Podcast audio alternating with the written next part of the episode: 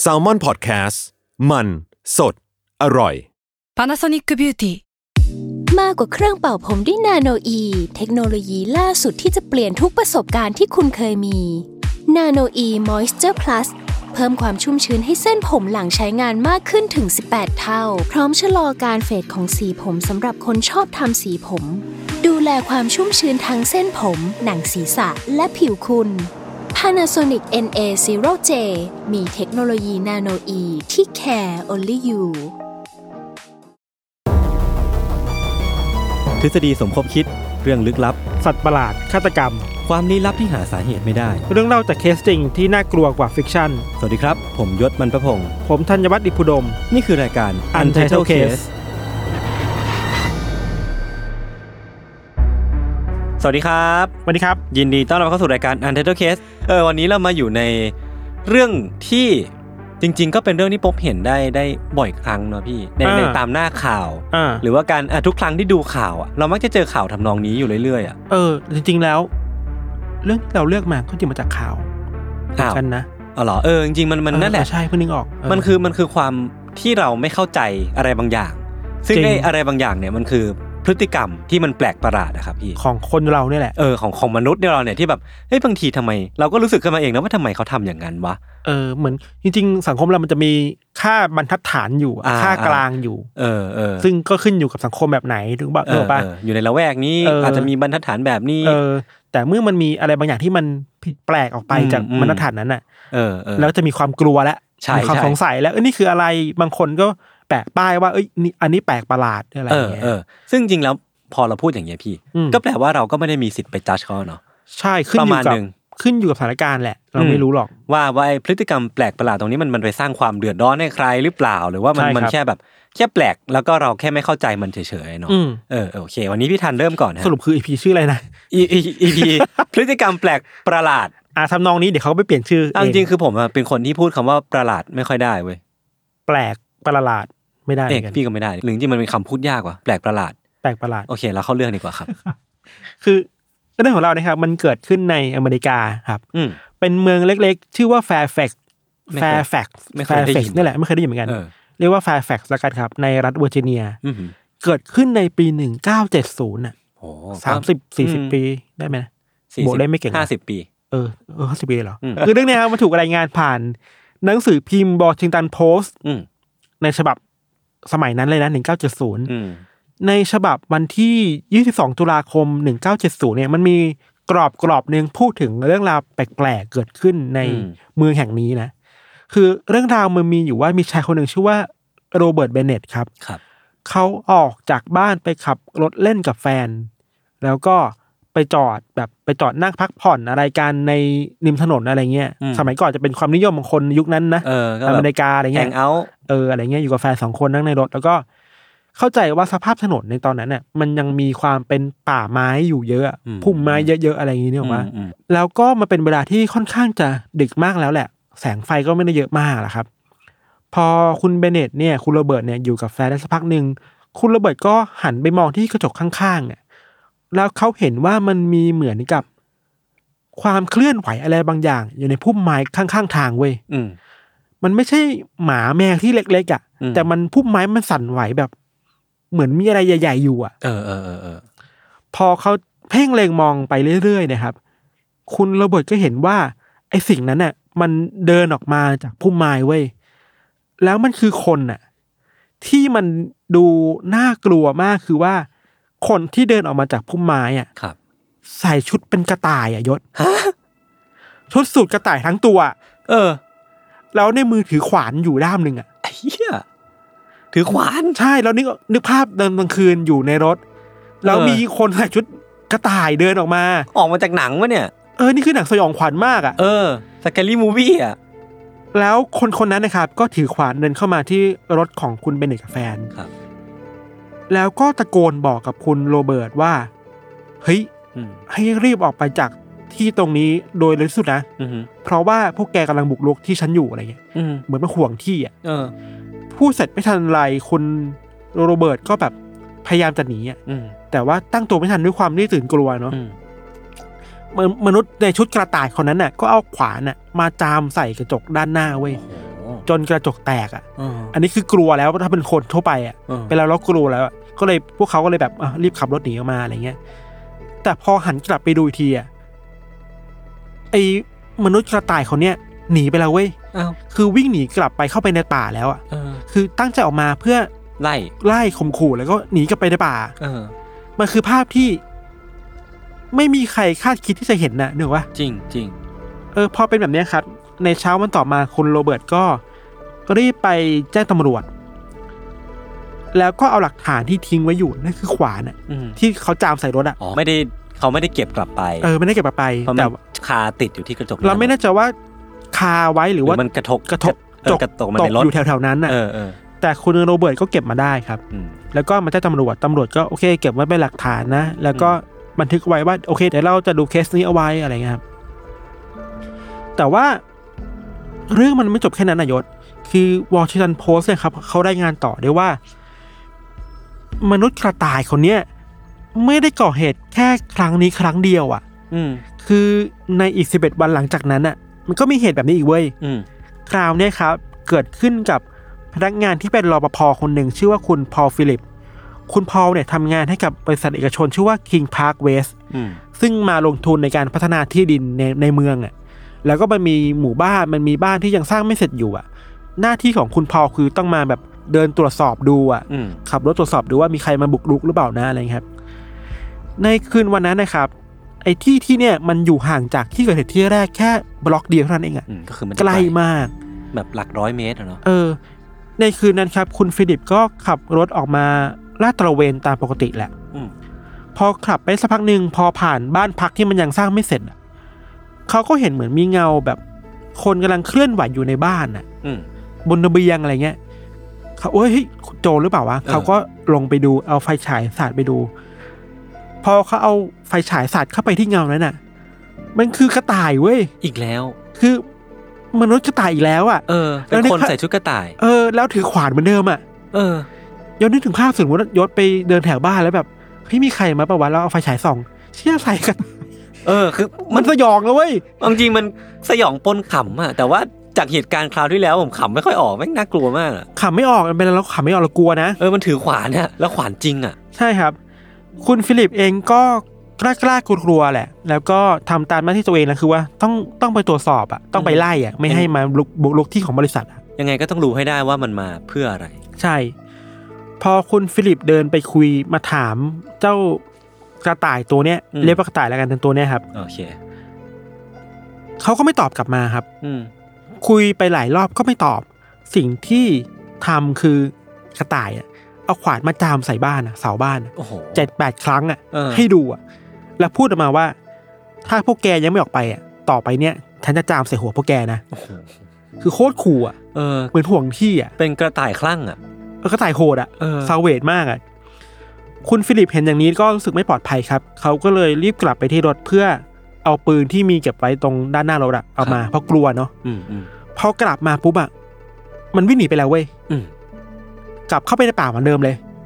ก็ทิ้งเป็นปริศนาว่าไอ้ที่เราเห็นตรงหน้ามันคืออะไรกันแน่นะซึ่งมันเป็นอย่างนี้มาสองครั้งแล้วเนาะเออมาขู่แล้วหนีไปขู่แล้วหนีไปอะไรเออเงี้ยหลังจากนั้นคุณฟิลิปก็เอาเรื่องมาแจ้งกับตำรวจนะครับ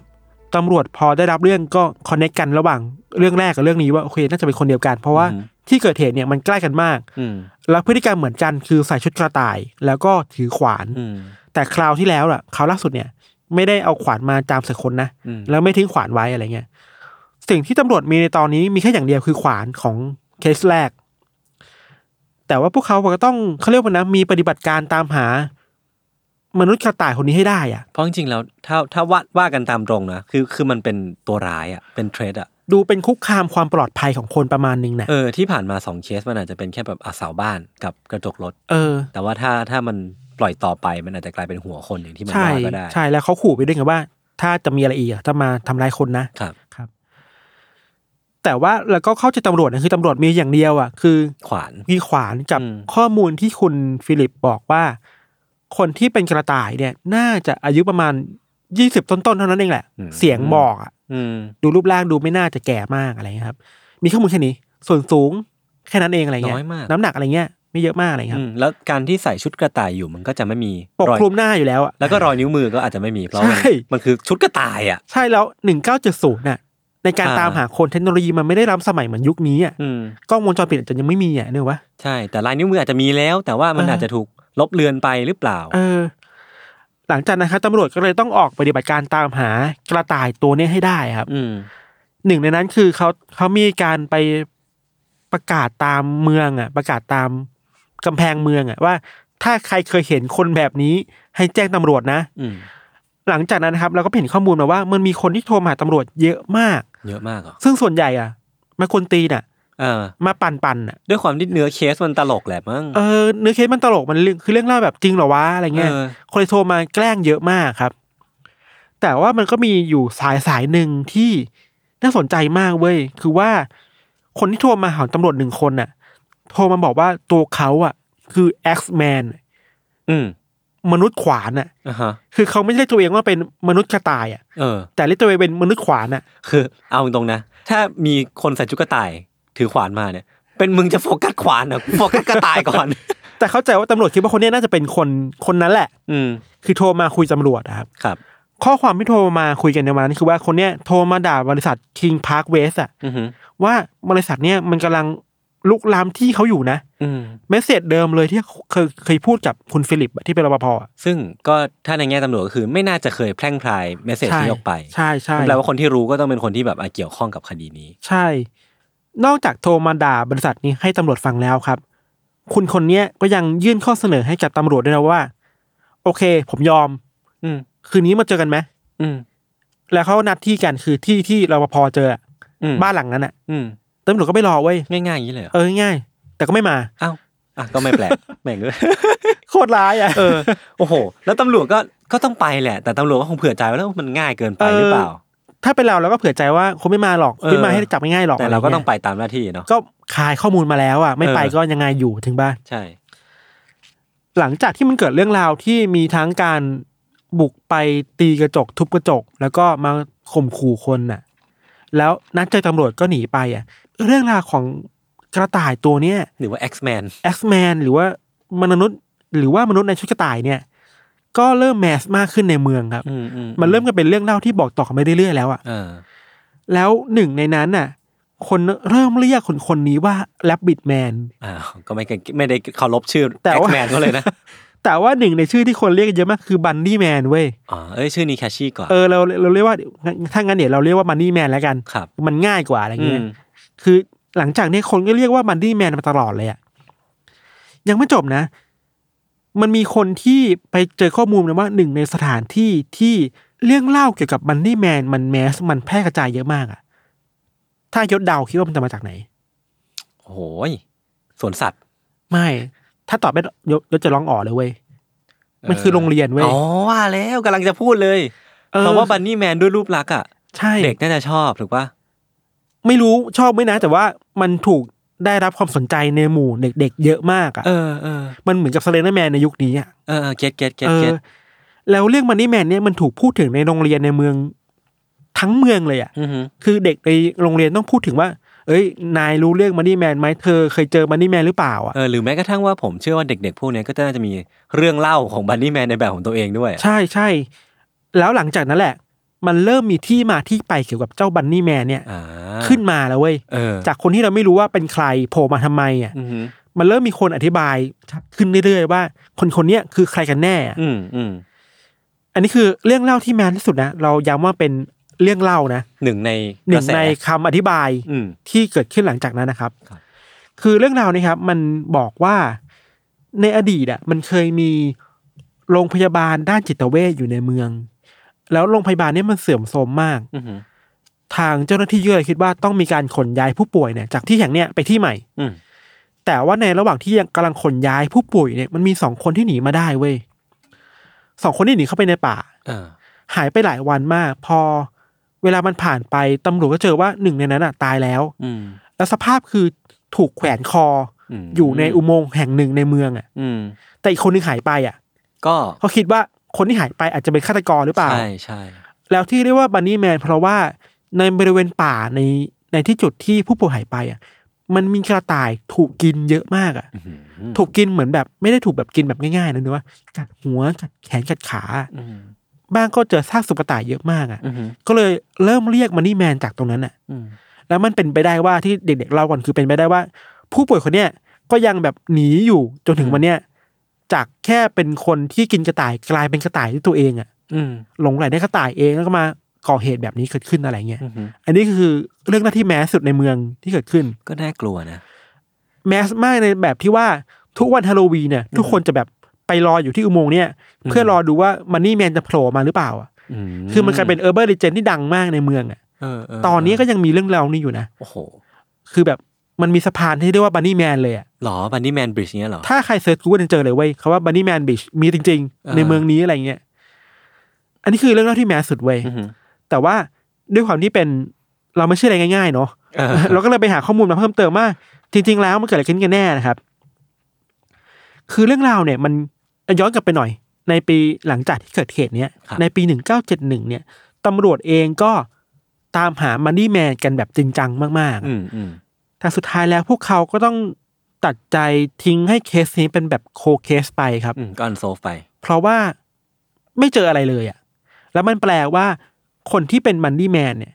ก็น่าจะเป็นคนในเมืองนี่แหละ ก็คือแฝงตัวอย่างในฝูงชนเนี่ยอาจจะเป็นพี่ชายอาจจะเป็นเพื่อนอาจจะเป็นแฟนใครสักคนหนึ่งที่ทุกวันนี้อาจจะแบบนั่งดูทีวีอยู่ในเมืองอะ่ะอืมนึกออกปะไม่ได้เลือดร้อนใจอะไรเออไม่เดือดร้อนใจอะไรอะไรเงี้ยมันก็อันโซฟไปอะไรเงี้ยเวลามันผ่านไปหลายปีมากครับ แล้วก็ คนก็ยังมีความจริงเกี่ยวกับบันนี่แมนเยอะขึ้นเรื่อยๆอะด้วยความที่มันอันโซฟนึกออกปะครับมันก็มีเรื่องเล่าที่มันหลายเวอร์ชันมากขึ้นน่ะอืมแล้วที่เราเล่าไปเมื่อกี้คือหนึ่งในเวอร์ชันนั้นที่อือฮึ mass ที่สุดอือหือถึงอย่างนั้นนะครับ มันก็มีคนที่จริงจังกับการตามหา Bunny Man ด้วยเหมือนกันเว้ยอืมอย่างที่เราบอกว่าไอ้เรื่องเล่า Bunny Man เนี่ยมัน mass มากในกลุ่มเด็ก ๆ วัยรุ่นอืมแล้วมันมีวัยรุ่นคนหนึ่งที่จริงจังมาก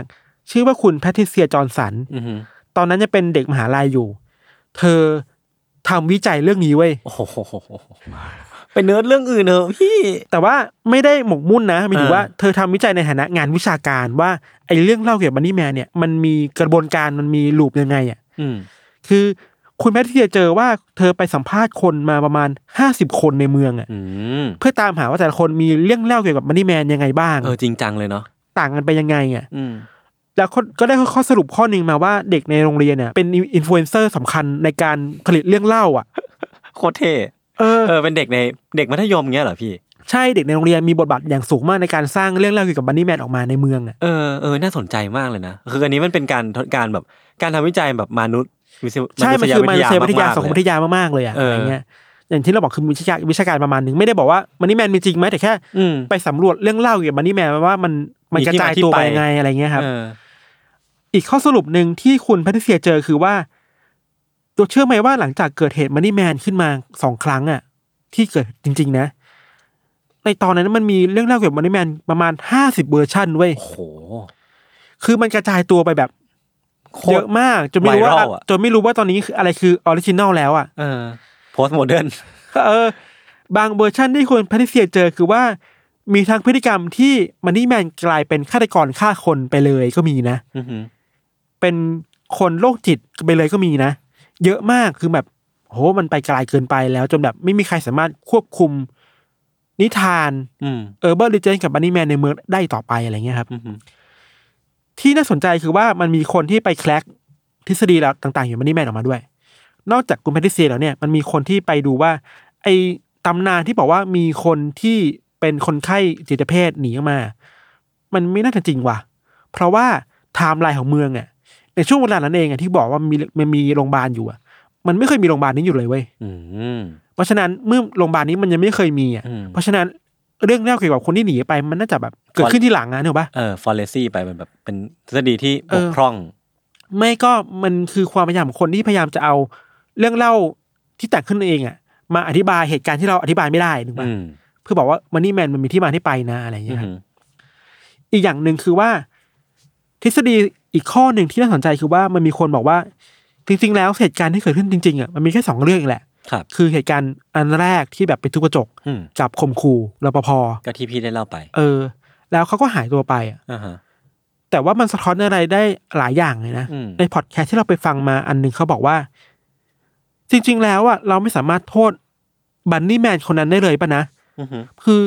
โอเคแหละเขาอาจจะดูโหดร้ายดูแบบ aggressive อะในการทำร้ายของอะครับแต่แบบถ้าฟังเขาจริงๆอะเหตุผลที่เขาพูดอะตลอดมาเลยอะรวมถึงผู้จัดตำรวจตำรวจด้วย นั่นคือเฮ้ยเขาถูกไล่ที่ว่ะอืมเขารู้สึกไม่ปลอดภัยในที่ที่เขาเคยอยู่อะอืมแล้วมันมีบริษัทอะไรไม่รู้อะมาแบบมาซื้อที่เขาไปอะแล้วมาอ่าฮะโกงเขาไปอะไรเงี้ยนึกว่าเออเออเออมันคือความอันแฟร์ความไม่เป็นธรรมที่แบบการพัฒนาเมืองมันทำให้คนที่เคยมีที่อยู่ในปัจจุบันน่ะอืมมันรู้สึก เอ้ยที่กูหายไปอะอืมมันพูดถึงการพัฒนาเมืองได้แบบนั้นด้วยเหมือนกันน่ะใช่มันคือการพูดถึงแบบ การคริติกการพัฒนาการการมาถึงของ civilization เนอะเนาะเออการมาถึงของความทันสมัยเนี่ยเออที่มันจะมารุกรานหรือว่ามาแบบมา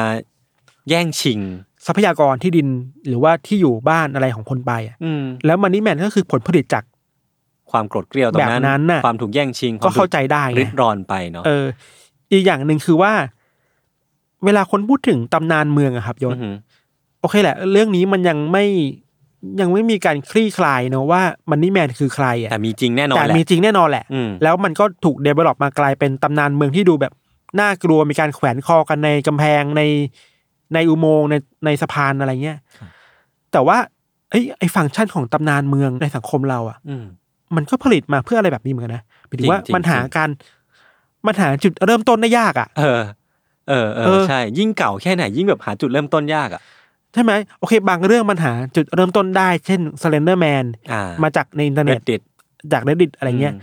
แต่ในยุคก่อนหน้าอินเทอร์เน็ตอะมันคือคำบอกเล่าผ่านกันและกันอืมอืมยิ่งในโรงเรียนของเด็กๆอะนี่บอกว่าใช่มันกลายเป็นหลายเวอร์ชันมากๆเลยครัมับมันทำให้แต่ละเรื่องราวมันก็มีไทม์ไลน์ของมันเนาะซึ่งเราก็เออไม่รู้ว่าไทม์ไลน์นี่มันจริงหรือปลอมแล้วกลายเป็นว่า รู้ตัวอีกทีคือก็ไม่รู้แล้วว่าอันไหนมันเออเกิดก่อนหลังกันแน่ แล้วพอมันเป็นตำนานเมืองเนี่ย เราชอบคิดว่าตำนานเมืองมันไม่ใช่เรื่องจริงหรอก อืมอืมแต่ว่า Bunny Man เนี่ยเป็นเคสที่บอกว่าเฮ้ยตำนานเมืองมันเกิดขึ้นจากเรื่องจริงว่ะมันก็มาจากเมทเรียลของจริงแล้วเนาะแต่คนมันมาจำตำนานเมืองแทนของจริงไงเออเออนึกออกใช่ปะใช่ใช่อีกอย่างหนึ่งคือเวลามันเกิดขึ้นแบบเนี้ยตำนานเมืองของอเมริกาเอง หรือแม้แต่ไทยเองอะครับ มันมีฟังก์ชันของการทำให้คนกลัวอยู่นะ อืมหมายถึงว่ามันนี่แมนนี่แบบผู้ใหญ่จะขู่เด็กว่าเฮ้ยอย่าออกไปที่อุโมงค์แห่งนี้นะ เดี๋ยวถูกมันนี่แมนจับไปนะ อะไรเงี้ยอืมเราคิดว่า โอเคแหละ มันก็ดูเป็นความเป็นห่วงของผู้ใหญ่ใช่ป่ะอืมแต่ว่ามันเป็นสังคมแบบไหนวะที่เราแบบไม่สามารถออกไปอืมข้างนอกบ้านได้โดยสบายใจ เออเออเนื่องว่าใช่ แล้วตำนานเมืองหลาย ๆ เมืองอย่างของไทยเองอะไม่รู้ยศเคยได้ยินเปล่าว่าในไทยในกรุงเทพมันมีตำนานเมืองเรื่องสาวชุดแดงอะ อ่า เคยได้ยิน ที่เหมือนกันยืนอยู่ตรงทางรถไฟป่ะ เออบางคนก็เล่าว่าเป็นสาวที่ถูกแท็กซี่ข่มขืน อืมแล้วก็ถูก วางรถไฟทับอะไรเออย่างองี้ปะอะไรเงี้ยอืมแล้วเธอก็มาโบกแท็กซี่กลับมาทุกวันอะไรเงี้ยอ่าถ้าใครจำได้มาเจอจำได้ เคยฟังจาก The Shock The Shock mass มากอะไรเงี้ยคือตำนานเมืองของกรุงเทพประมาณนี้อืมอะไรอย่างเงี้ย เฮ้ย แต่ต้นทางมันคือความไม่ปลอดภัยในชีวิตคนป่าวะอืมที่ผู้หญิงคนหนึ่งขึ้นแท็กซี่ไปแล้วต้องถูกใครไม่รู้อะ ใช่ มาทำร้ายเธออะเออหรือว่า แล้เหมือนสาวชุดแดงเนี่ยประเด็นคือแบบ เธอใส่ชุดขาวเออแล้วแต่ที่เลือดชุดแดงคือเลือด เลือดเออหรือว่าตำนานเมืองของเชียงใหม่ไอ้ปอกปอกคลืดอะอ้าวโหที่อันนี้แบบก็เดอะช็อกอะที่เป็นอุบัติเหตุใช่ไหมนะใช่ที่แบบถูกทำให้ร่างกายถึงขาดครึ่งอะไรเงี้ยเพื่อนไม่สบายไปซื้อของไปซื้อเออของกินให้เพื่อน เออ แต่ว่าแก่นของเรื่องจริงๆ ที่ทุกคนลืมไปมันคือความไม่ปลอดภัยในชีวิตป่าวะโดยเฉพาะผู้หญิงอะอุบัติเหตุอะเออผู้หญิงด้วยอะไรใช่เงี้ยเนี่ยพอเราเขียนสคริปต์เรื่องนี้เรากลับมาคิดว่า เออว่ะหรือพวกเราเองก็เราตกเป็นตกอยู่ในใต้บรรยากาศของความกลัวอ่า คือตำนานเมืองมันส่งผลต่อเรานะเว้ยใช่มันไม่มากก็น้อยอะอาจจะอาจจะไม่ใช่ตำนานเมืองก็ได้แต่เช่นแบบว่าสมมติสมมติว่าเรากลับแท็กซี่คืนคืนตอนกลางคืนตอนดึกๆเราอะก็จะนึกถึงสาวชุดแดง เออ หรือไม่ก็ถ้ายศกลับบ้านตอนดึกๆหรือใครคนอื่นกลับบ้านตอนดึกๆอะต้องแบบ ต้องแกล้งโทรศัพท์คุยกับเพื่อนอะอ๋อเอออันนี้นั่นฟักอัพมากเลยนะ ใช่ไหมอืมหรือไม่ก็เราต้องจดทะเบียนของแท็กซี่อะแล้วโพสต์ขึ้น Facebook ให้คนอื่นอ่ารู้ว่าเรากำลังกลับทะเบียนนี้อยู่อะเออคือคือในในหนึ่งอะก็คือก็ดีที่เรารู้จัก ป้องกันตัวเอง แต่จริงๆแล้วก็ไม่ควรต้นทางมันไม่ควรด้วยเออเราไม่ควรจะต้องมาระวังตัวเองขนาดนี้อะเออสังคมแบบไหนวะที่มันทำให้ทุกคนมันต้องต้องกลัวการกลับบ้านตอนกลางคืนขนาดเนี้ยใช่ใช่เออนั่นแหละตำนานเมืองมันทั้งมันทั้งมีอิทธิพลต่อเรา อืมมากกว่าที่คิดอะเรากำลังคิดเราจะพูดแบบเนี้ยใช่ใช่เออเห็นด้วยนะพี่ ถ้ากลับมาที่มันนี่แมนน่ะตำนานเมืองมันทำให้คนกลัวที่จะออกนอกบ้านอะอืมฮึแล้วสังคมก็ผลิตสร้างไอ้ความกลัวนี้ต่อไปเรื่อยๆอะอืม ทางที่เราลืมไปว่าเฮ้ยถ้าคุณไปแก้ที่ต้นทางอะตำนานเมืองแบบนี้มันก็ไม่เกิดขึ้นเปล่าวะอืมอืมใช่ปะอืมอะไรเงี้ยอืมประมาณนี้ครับ โอเคครับ ครับเรื่องของเราประมาณนี้ครับ เดี๋ยวพักฟังโฆษณาสักครู่นะครับ แล้วกลับมาฟังเรื่องของยศต่อในเบรกหน้าครับ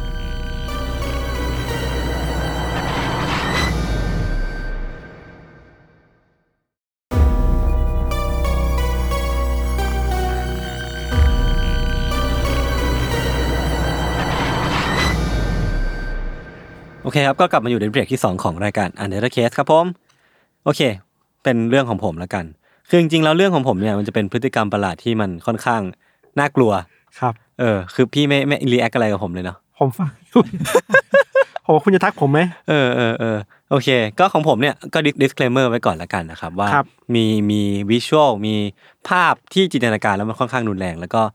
นั่นแหละก็ก็ต้องเตือนกันไว้ก่อนว่าอาจจะแบบไม่เหมาะกับทุกคนนะครับครับ ก็เรื่องเนี้ยครับเป็นเรื่องของชายคนหนึ่งครับที่ชื่อว่ารูดี้ยูจีนอืมก็เดี๋ยวผมจะเรียกเขาว่ารูดี้ละกันนะครับครับ คุณรูดี้เนี่ยเกิดเมื่อวันที่ 4 กุมภาปี 1981 ที่ไมอามีรัฐฟลอฟลอริดาอเมริกานะครับครับ พื้นเพแล้วเนี่ยพ่อกับแม่ของคุณรูดี้เนี่ยเป็นคนเฮติ ก็คือย้ายอพยพมาจากเฮติมาอยู่ที่อเมริกาเลยอะเฮตินี่ก็อยู่ไม่ไกลปะไม่ได้ไม่ได้ไกลมากอ่าเออ แล้วก็ มันตรงเนี้ยมันจะมีความคลาดเคลื่อนของข้อมูลนิดหนึ่งว่าจากแหล่งที่ผมไปอ่านข้อมูลมาครับเขาบอกว่าพ่อกับแม่ของคุณรูดี้เนี่ยหย่ากันเมื่อรูดี้อายุได้แค่ 2 เดือน แต่บางทีก็บอกก่อนว่าบอกว่าหย่าตั้งแต่รูดี้ยังอยู่ในท้องก่อนคลอด 2 เดือนอะไรเงี้ยก็คืออันนี้ก็ไม่แน่ใจเรื่องข้อมูลเหมือนกันนะครับ จากนั้นนะครับพอหย่ากันแล้วเนี่ยรูดี้ก็อาศัยอยู่กับแม่ แล้วก็เขาก็ไปโบสถ์เกือบทุกอาทิตย์นั่นคือเป็นแบบเป็นเป็นคนที่นับถือศาสนาคริสต์ค่อนข้างเคร่งเหมือนกันนะครับดังโดยพื้นฐานทางครอบครัวด้วยครับแล้วก็คุณรูดี้เนี่ยก็เป็นคน เรียกได้ว่าเป็นวัยรุ่นที่ปกติทั่วไปแล้วกัน คือเขาเล่นฟุตบอลให้กับทีมโรงเรียนช่วงมัธยมปลาย แล้วก็หลังจากเรียนจบมัธยมเนี่ยก็ออกมาหาเลี้ยงชีพด้วยการขายซีดีอืมขายพวกเพลงซีดีเพลงอะไรพวกเนี้ยแล้วก็ทำงานที่แมคโดนัลด์แล้วก็ทำงานเสริมอื่น ๆ ที่ร้านล้างรถอะไรพวกเนี้ยครับพี่ทันจากคำบอกเล่าเรื่องนิสัยของคนสนิทแล้วเนี่ยไม่ว่าจะเป็นญาติสนิทมิตรสหายต่างๆเนี่ยก็บอกว่ารูดี้เนี่ยก็เป็นคนปกติทั่วไปอย่างที่ผมได้บอกไปเนี่ยแหละอืมชอบเล่นกีฬาชอบดูรถแข่งชอบดูหนัง action คือผู้ชายใน stereotype เลยแหละเออออืมอืมพูดงี้ดีไหมนะ แต่ว่าพวกเขาก็บอกว่าบางทีอะครับพี่ทัน รูดี้ก็ดูมีโลกส่วนตัวของตัวเองอะสูงเหมือนกัน คือแบบมันจะมีบางบาง moment ที่รู้สึกว่ารูดี้เราเราเอื้อมไม่ถึงรูดี้ยังไงก็ไม่รู้อะยังไงอะมันจะแบบมีรู้สึกว่ามีกำแพงกั้นระหว่างคนทุกคนทั่วไปที่ไม่สามารถไปปฏิสัมพันธ์กับรูดี้ในในเบื้องลึกได้ เหมือนอยากเข้าถึงแล้วแบบ เอ้ยยังเรายัง ไม่สนิทกับเขาหรือเปล่า ไม่สนิทเขาดีพออะไรอย่างเงี้ยเอออันนี้อันนี้จะเป็น moment ที่แบบบางทีก็รู้สึกกับรูดี้เนาะอ่าแต่ว่าครับ80%ของชีวิตเขาก็น่าจะเป็นคนปกติทั่วไปนะครับครับอันเนี้ยแต่ว่าถ้าดูประวัติอีกแง่แล้วอะที่เป็นประวัติอาชญากรรมอะพี่ทันอืมรูดี้เนี่ยไม่ใช่คนธรรมดาแน่นอนอืมคือตั้งแต่ 16อะครับตั้งแต่อายุ16อะรูดี้ถูกจับไปแล้วทั้งหมด 8 ครั้งฮะเออ คือตั้งแต่ 16 ถึงอายุประมาณ 20 ต้นต้นๆ20 กว่าๆเนี่ยเขาถูกจับไปแล้วทั้งหมด 8 ครั้งโดยตำรวจ คดีแรกที่เขาก่อเนี่ยคือ การทำร้ายร่างกายคนอื่นตอนอายุ 16 ปี แล้วก็ตอนเขาอายุ 23 ปีเนี่ยรูดี้เนี่ยก็โวยวายใหญ่โตในบ้านคือแบบมีเสียงทะเลาะเบาะแวงในบ้านอะแล้วเขาก็พังโต๊ะพังเข้าของไปทั่วอืมรวมถึงว่าผลักคุณแม่เนี่ยคุณแม่แท้ๆนะที่เลี้ยงดูเขามาตั้งแต่เด็กอะอืมผลักออกจากห้องครัว แล้วก็พูดขู่ว่าผมจะเอาปืนจ่อหัวและยิงแม่ซะอ๋อน่ากลัว คือเหตุการณ์นี้มันแบบบานปลายใหญ่โตมากๆจนตำรวจต้องเข้ามาระงับระงับเหตุการณ์อะครับแล้วก็มี detail อย่างเช่นว่า คุณรูดี้เนี่ยเป็นคนแรกในในไมอามีมั้งหรือว่าในย่านนั้นนะที่ถูกตำรวจเนี่ยเอาเครื่องช็อตไฟฟ้าช็อตเหรอช็อตคนแรกอ๋อเออแปลว่าต้องมีพฤติกรรมให้ตำรวจค่อนข้างกลัว ใช่ แล้วก็ต้องระงับเหตุการณ์อย่างอ่ารุนแรงอ่าณตอนนั้นนะครับ คือหลายคดีของรูดี้เนี่ยมักมีเรื่องของยาเสพติดเข้ามาครับเกี่ยวข้องคือกัญชา อืมอย่างเดียวเลย คือเขาไม่เคยมีประวัติข้องแวะเรื่องอืมการยาเสพติดอื่น ๆ คืออมเขาน่าจะมีอาการเสพติดกัญชาไปโดยเบื้องลึกแล้วแหละ อาจจะต้องอืมหาวิธีเลิกแล้วเขาก็พูดกับเพื่อนบ่อยๆอะว่าแบบเอออยากเลิกมันให้ได้เหมือนกันหรือว่าทุกครั้งที่ที่เขาโดนจับอะเขาก็จะพูดว่าเออผมอยากเลิกมันเหมือนกันนะครับ แต่ก็ไม่รู้จะทำยังไงประมาณเนี้ยพี่รูดี้เนี่ยถูกจับครั้งสุดท้ายในปี 2009 ครับจากนั้นเขาก็กลับไปใช้ชีวิตปกติธรรมดาเหมือนเดิม โดยเขามีความฝันว่าอยากที่จะเปิดธุรกิจล้างรถเป็นของตัวเองในอนาคต เพื่อเพื่อเติมเต็มความฝันของตัวเองนะครับ ตัดภาพมาวันที่ 26 พฤษภาคมปี 2012 ครับ ช่วงเวลาเนี่ยเป็นเป็นเวลาประมาณบ่ายสองกว่าๆในช่วงแบบแดดกำลังร้อนเลยพี่ทันคือแบบอากาศกำลังอบอ้าวเลย มีผู้ชายคนหนึ่งครับ ปั่นจักรยานในย่านดาวน์ทาวน์ไมอามีแล้วก็เหลือบไปเห็นเหตุการณ์อะไรบางอย่างที่มันแบบกำลังเกิดขึ้นอยู่ข้างทางอะอืมลองนึกภาพว่าเขาปั่นมาอยู่กลางทางหลวงแล้วก็แบบเห็น สักอย่างเนี่ยมันกำลังเกิดขึ้นอยู่ในทางถนนนะนะครับอืมสิ่งที่เขาเห็นเนี่ย นักปั่นคนเนี้ยเขาบอกว่ามันเหมือนซีนในหนังซอมบี้เลย ยังไงอะ เออ คือมันมีผู้ชายสองคนครับ มีผู้ชายคนหนึ่งกำลังนอนคล่อมผู้ชายอีกคนในสภาพที่เปลือยเปล่าอ่าคือผู้ชายที่กำลังนอนคล่อมคนอื่นอะมีไม่ได้แต่งกายด้วยอะไรเลย คือแบบเปลือยทั้งอ่าร่างกายอ่าอ่าส่วนคนที่อยู่ด้านล่างเนี่ย เปลือยด้านล่าง แต่ว่าด้านบนยังใส่เสื้ออยู่ครับ แล้วก็ชายที่อยู่ด้านบนเนี่ยครับกำลังกัดขย่ำไปที่หน้าของชายอีกคนน่ะอ่าด้วยฟันของตัวเองอย่างปานเถื่อนแล้วก็ไม่หยุดยั้งอะอ่า คือแบบกัดไม่หยุดกัดแล้วก็บ้วนทิ้งกัดแล้วก็แบบ เออนั่นแหละ ลงในเนื้อจริง ๆ ใช่ไหมหน้าแบบซอมบี้อะนะใช่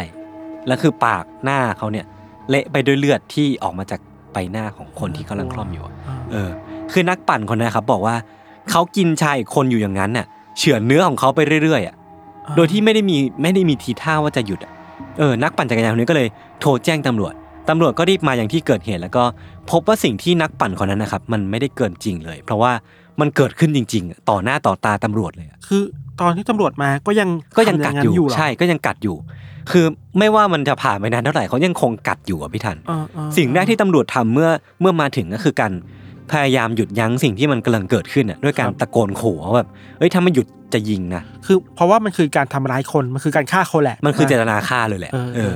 แต่ว่าชายที่เป็นผู้ก่อเหตุอะพี่ทันก็ไม่ได้ไม่ได้สนใจอะ คือแบบก็ไม่ได้หยุดอะแล้วก็ มีอยู่จังหวะหนึ่งครับเขาเขาน่าจะรำคาญเสียงตะโกนของตำรวจ ก็หันมาทางตำรวจ แล้วก็นักปั่นจักรยานที่ยังคงเฝ้าอยู่เนาะแล้วก็ขู่ ซึ่งเสียงเสียงขู่อะมันคือเสียงคำรามแบบสัตว์สัตว์ร้ายเลยอะอ่าลองนึกถึงเสียงซอมบี้อะอ่าาคือเขาไม่ไม่พูดกลับมานะ ไม่พูดว่าจะไม่หยุดนะแต่เขาขู่กลับไปแบบซอมบี้แทนาเออ คือกลายเป็นแบบพฤติกรรมที่มันค่อนข้างที่จะประหลาดมากๆอะน่ากลัว เออเมื่อเห็นว่าเหตุการณ์ที่มันเกิดขึ้นเนี่ยมันไม่มีทีท่าว่าจะสงบลงอะครับตำรวจก็เลยตัดสินใจที่จะใช้ปืนในการระงับการก่อเหตุนี้อืมเขาก็ยิงไปที่ชายคนเนี้ยที่กำลังคลุ้มคลั่งเนี่ยครับหนึ่งนัด แต่ว่าก็ไม่เป็นผลก็เลยยิงตามไปอีกสี่นัด จนอืมชายคลุ้มคลั่งคนเนี้ยครับแน่นิ่งลงในที่สุดก็คือวิสามันไปเรียบร้อยแล้วก็เสียชีวิตที่ก็เสียนั่นชีวิตที่นั่นแต่ที่เกิดเหตุเลยอ่าเออเหตุการณ์น่าสลดเนี่ยครับมันถูกบันทึกไว้ด้วยกล้องวงจรปิดของตึกไมอามี่เฮอร์โร คือเรียกได้ว่ามันจะเป็นฟุตเทจคือผมไปดูมาแล้ว มันไม่ได้เห็นเหตุการณ์ว่าเป็นการขย้ำหน้าอ่าสิ่งที่เห็นมันจะมีสะพานสะพานหนึ่งอะบังอยู่อ่าแต่ว่าสิ่งที่มันพ้นสะพานมาเนี่ยมันเป็นขาของชายสองคนที่มันกำลังเกยกันอยู่อะแล้วก็สังเกตสังเกตได้ว่ามันมันกำลังทำอะไรกันอยู่อะ เออ ซึ่งซึ่งถ้าถ้าดูจากสิ่งที่เกิดขึ้นก็คือ ทั้งสองคนเนี้กำลังขย้คือคนที่อยู่ข้างบนน่ะกำลังำกำลังขย้ำขย้ำอยู่หน้า เฉพาะใบหน้าของคนที่อยู่ด้านล่างอยู่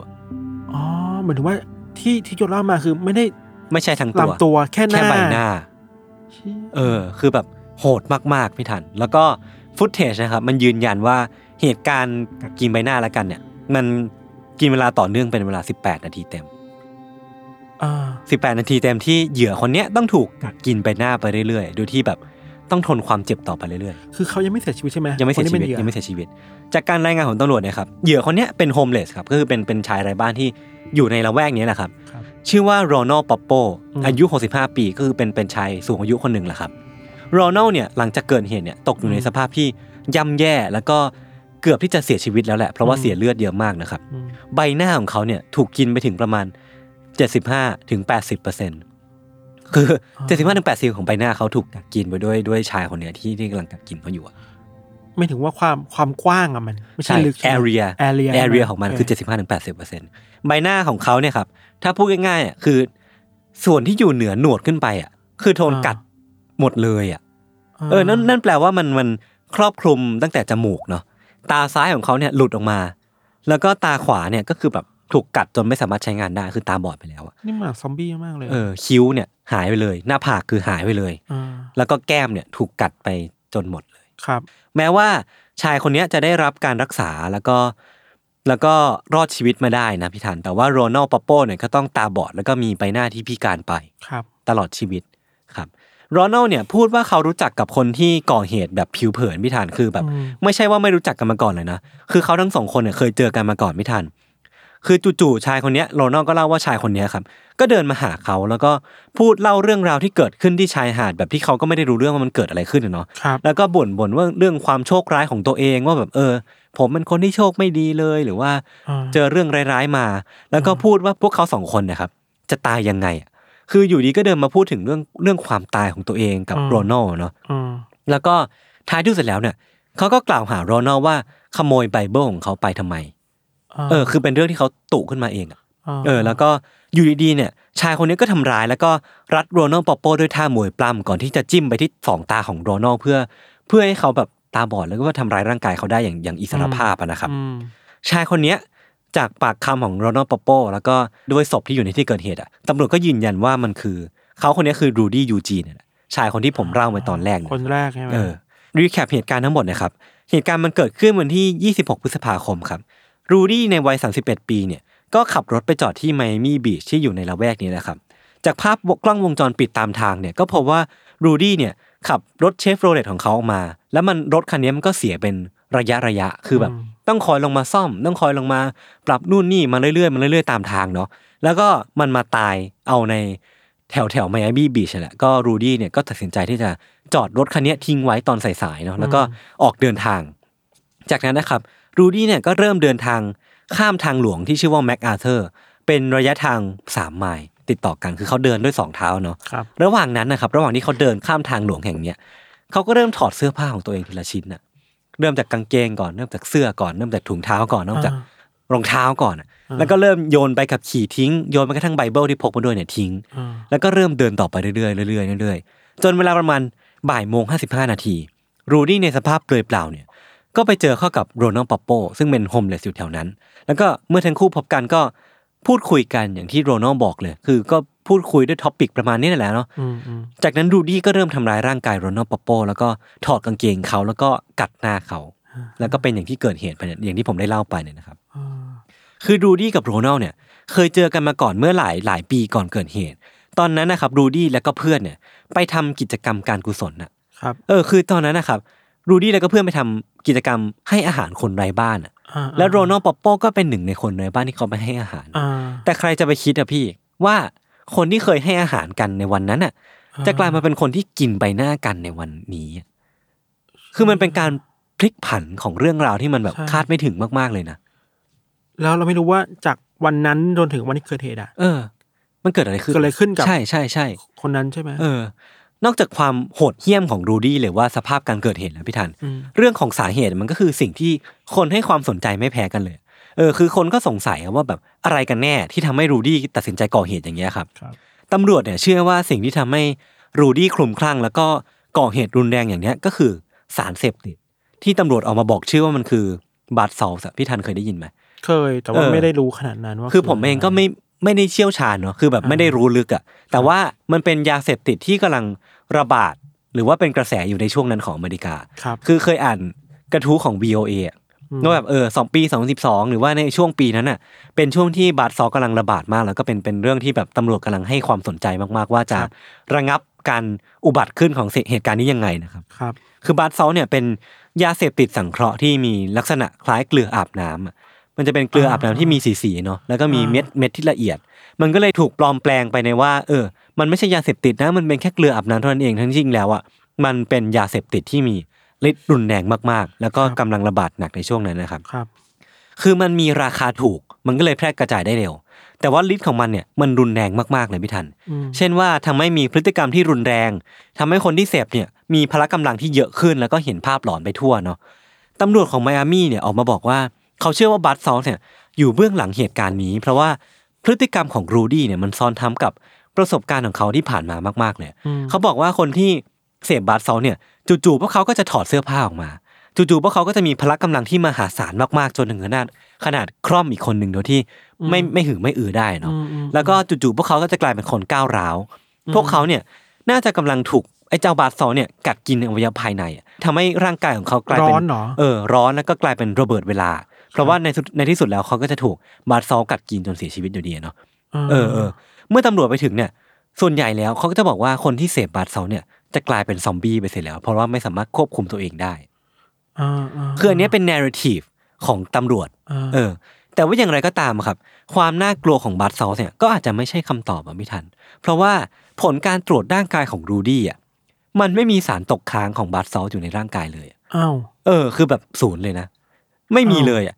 คือมันมีเพียงแต่หลักฐานของกัญชาเล็ก ๆ น้อยๆเท่านั้นเองที่มันยังคงตกค้างอยู่ในร่างกายอ่าแล้วก็มีแคปซูลยาเปล่าๆที่อยู่ในท้องของเขา แต่ว่ามันไม่ได้มีสารเสพติดอะไรนอกจากนั้นเลย แล้วเกิดขึ้นจากอะไรอะ เออ นั่นแหละ ไม่มีใครรู้เว้ยว่ามันเกิดขึ้นอ๋อเพราะอะไรอะ เออ แล้วก็มันอีกข้อหนึ่งคือไม่มีการพบเศษชิ้นเนื้อมนุษย์อยู่ในท้องของรูดี้เลย นั่นแปลว่าไม่ได้กินเหรอเออไม่ได้กินแต่อาจจะกัดเฉยแล้วๆก็บ้างคายกัดทิ้งเหรอกัดคายทิ้งกันแล้วก็คายทิ้ง เออ คือแม่งแบบแปลกประหลาดมากๆอะอ่าไม่รู้ว่ามันเกิดอะไรขึ้นเลยอะคืออ้างอิงจากสกู๊ปของฟอร์บนะครับเขาบอกว่านักข่าวช่วงนั้นอะหรือแม้กระทั่งตำรวจเองอะครับกำลังกระโหมข่าว ว่าเหตุการณ์เนี่ยมันมาจากบาร์เซาอะอ่าทั้งที่จริงๆแล้วมันผลตรวจออกมาออกมาบอกว่าไม่มีอะเนาะนั่นเป็นเพราะว่าในช่วงนั้นนะครับในช่วงกระแสสังคมอเมริกาช่วงนั้นอะอืมมันมีความกลัวในเรื่องของ bath salt มากๆอะอืมทำให้ไม่ว่าอะไรก็ตามที่มันเป็นเหตุการณ์รุนแรง หรือว่าเป็นเหตุการณ์ที่ อธิบายไม่ได้อะอืม bath salt น่าจะตกเป็นจำเลยของเหตุการณ์นี้เสมอ จริงๆ แล้ว bath salt อาจจะเป็นยาที่น่ากลัวแหละ เออ พอพอมันอยู่ในกระแสนั้นเวลานั้นพอดีปุ๊บอะใช่ใช่ใช่อ่าก็เฮ้ย bath salt ที่เรากำลังกลัวกันอยู่หรือเปล่านะเออนั่นแปลว่านักข่าวเองก็อยากจะทำให้ภาพลักษณ์ความน่ากลัวของ bath salt อะอืมมันถูกออกมาชัดเจนมากขึ้น หรือไม่ก็ ทำการบ้านไม่ดีพอ เออทั้งนี้จริงๆแล้วอะมันมันมันเขียนอยู่ในแทบจะทุกทุกข่าวเลยว่า bath salt มันไม่อยู่ในตัวอ่ารูดี้อะอ่าแล้วทำไมคุณถึงพาดหัวอย่างนี้ก็ก็เป็นเรื่องที่แบบครับเออน่าสนใจดีเหมือนกันนะครับครับแต่ว่าถ้า bath salt เนี่ย มันไม่ใช่ผู้ร้ายแล้วอะพี่ธันอืมอะไรกันแน่ที่มันที่มันเป็นผู้ร้ายตัวจริงอะนั่นสิเออเราคิดว่าสำหรับเราลึกๆแล้ว เราคิดว่า มันเกิดอะไรบางอย่างกับรูดี้อะ เออ ใช่แล้ว สารเสพติดก็ยากเพราะว่ายศบอกว่าไม่มันไม่มีอะไรสารตกเสพค้าติงดเลตยกค้างใช่ปัญหาทางจิตใจเหรอ เออก็เป็นไปได้ ใช่ไหคือผมอะคิดเหมือนกับพี่ธันว่ามันอาจจะเป็น mental illness ของของตัวรูดี้เองเออแล้วก็ตัวกระทู้ของฟอร์บเองที่ผมไปอ่านมาอ่าว่าแบบพอมันมีการมีอยู่ของ bath salt แล้วอะคำว่า mental illness ก็ถูกมองข้ามไปอะเพราะว่าใช่ใช่มันมีตัวร้ายตัวอื่นแล้วอะจริง ๆ แล้วใช่ตัวร้ายที่แท้จริงอาจจะเป็นเรื่องที่อยู่ข้างในจิตใจของรูดี้ก็เป็นไปได้ สิ่งที่ต้องแก้ไขจริงๆมันอาจจะเป็นปัญหาเรื่องจิตใจ เออใช่แต่ว่าเมื่อ ยาเสพติดมันเซ็กซี่กว่า ในการเล่าเรื่องอะ ใช่ใช่ใช่ใช่ไหมมันเป็นผู้ร้ายที่จับต้องได้มากกว่าแหละมั้งเออสำหรับจงๆในแล้วตอนนั้นน่ะนะเออก็จะคิดอย่างนั้นเลยนะอืมอืมอืมนั่นแหละ คือพอผมไปดูชีวิตวัยเด็กของรูดี้เนี่ยก็รู้สึกว่าจริงๆแล้วมันก็ไม่ใช่ไม่ได้ชีวิตที่มันราบรื่นมากกับพี่ถันมันไม่ใช่ค่อยไม่ค่อยสวยหรูแหละครับคือแม่ของรูดี้เนี่ยเป็นแม่เลี้ยงเดี่ยวเนาะอย่างที่ได้บอกไว้ว่าเขาหย่ากับสามีอืมตอนที่รูดี้คลอดออกมาอืมก็เลยต้องทำงานหนักมากๆ เพื่อหาเงินเลี้ยงลูกเนาะอืมแล้วก็ในขณะเดียวกันที่ต้องเลี้ยงรูดี้ไปด้วยเขาก็ต้องส่งเงินกลับไปที่เฮติ เพื่อเลี้ยงครอบครัวที่อยู่ที่บ้านเกิดด้วยครับก็เลยแบบเออน่าจะมีชีวิตที่ค่อนข้างลำบาก แล้วก็แม่ของเขาเนี่ยแม่ของรูดี้เนี่ยก็แต่งงานใหม่แล้วก็มีลูกเพิ่มอีกสองคนตอนที่รูดี้อายุได้ประมาณสองขวบเท่านั้นเองครับแล้วก็แม้จะยากจนเนี่ยแต่ว่ารูดี้เองก็เป็นเด็กที่มีความสุขครับเข้าโบสถ์ชอบวาดรูปชอบร้องเพลง ชอบอ่านไบเบิลแต่ว่าก็เป็นเด็กที่ไม่ได้มีปัญหาอะไรเนาะอืมจุดเปลี่ยนเนี่ยมันคือเกิดขึ้นเมื่อตอนเขาอายุประมาณ 12 13 ครับรูดี้เนี่ยได้รู้ความจริงจากปากแม่ว่า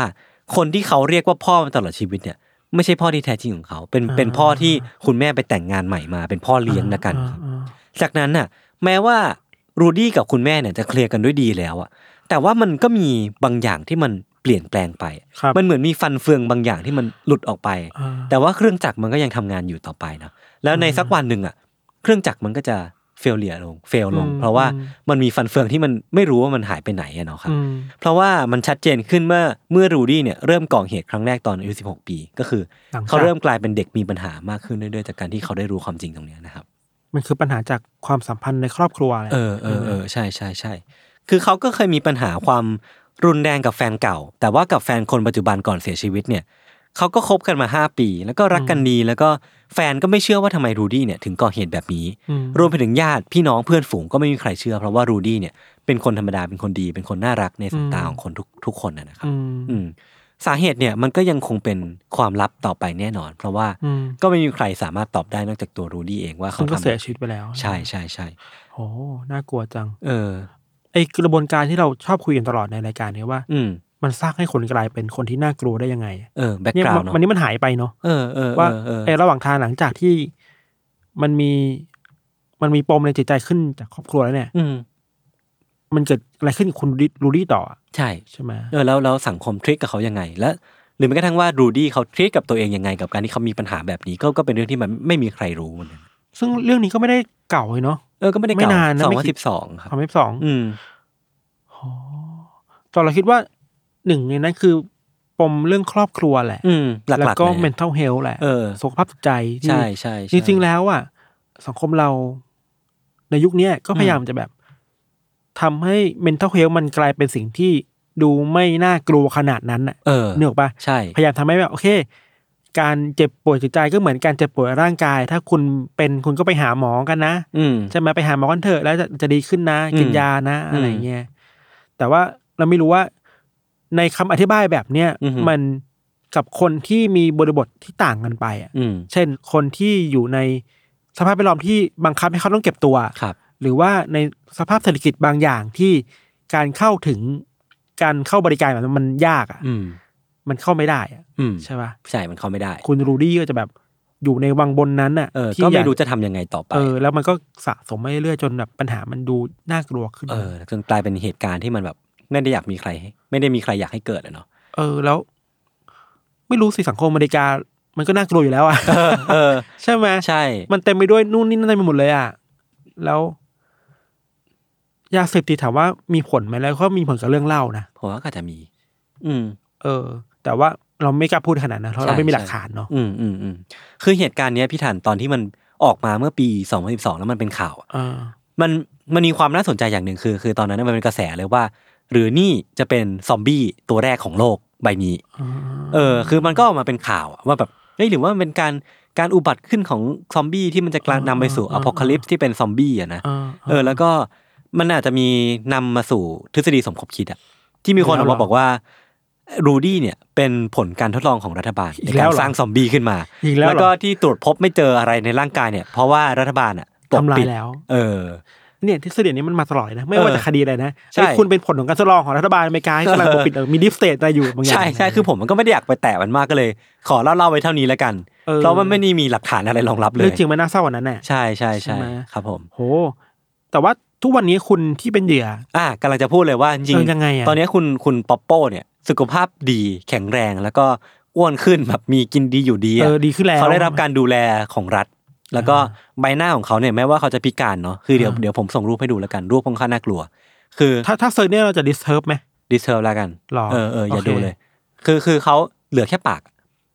อ่าเออจะมองมองไม่เห็นแล้วเหรอมองไม่เห็นแล้วตาบอดไปตาแล้วตาบอดจมูกไม่มีจมูกเป็นเป็นรูเหลือแค่ปากแล้วกันค่อนข้าง disturb แต่ว่าเขาก็บอกว่าเขาเป็นคนที่สุขภาพจิตใจดี เป็นคนที่แบบอะแข็งแรง ข้ามพ้นมันได้แล้ว ข้ามพ้นมาได้แต่ว่าแล้วใช่ถ้าเป็นเราอะโหเราก็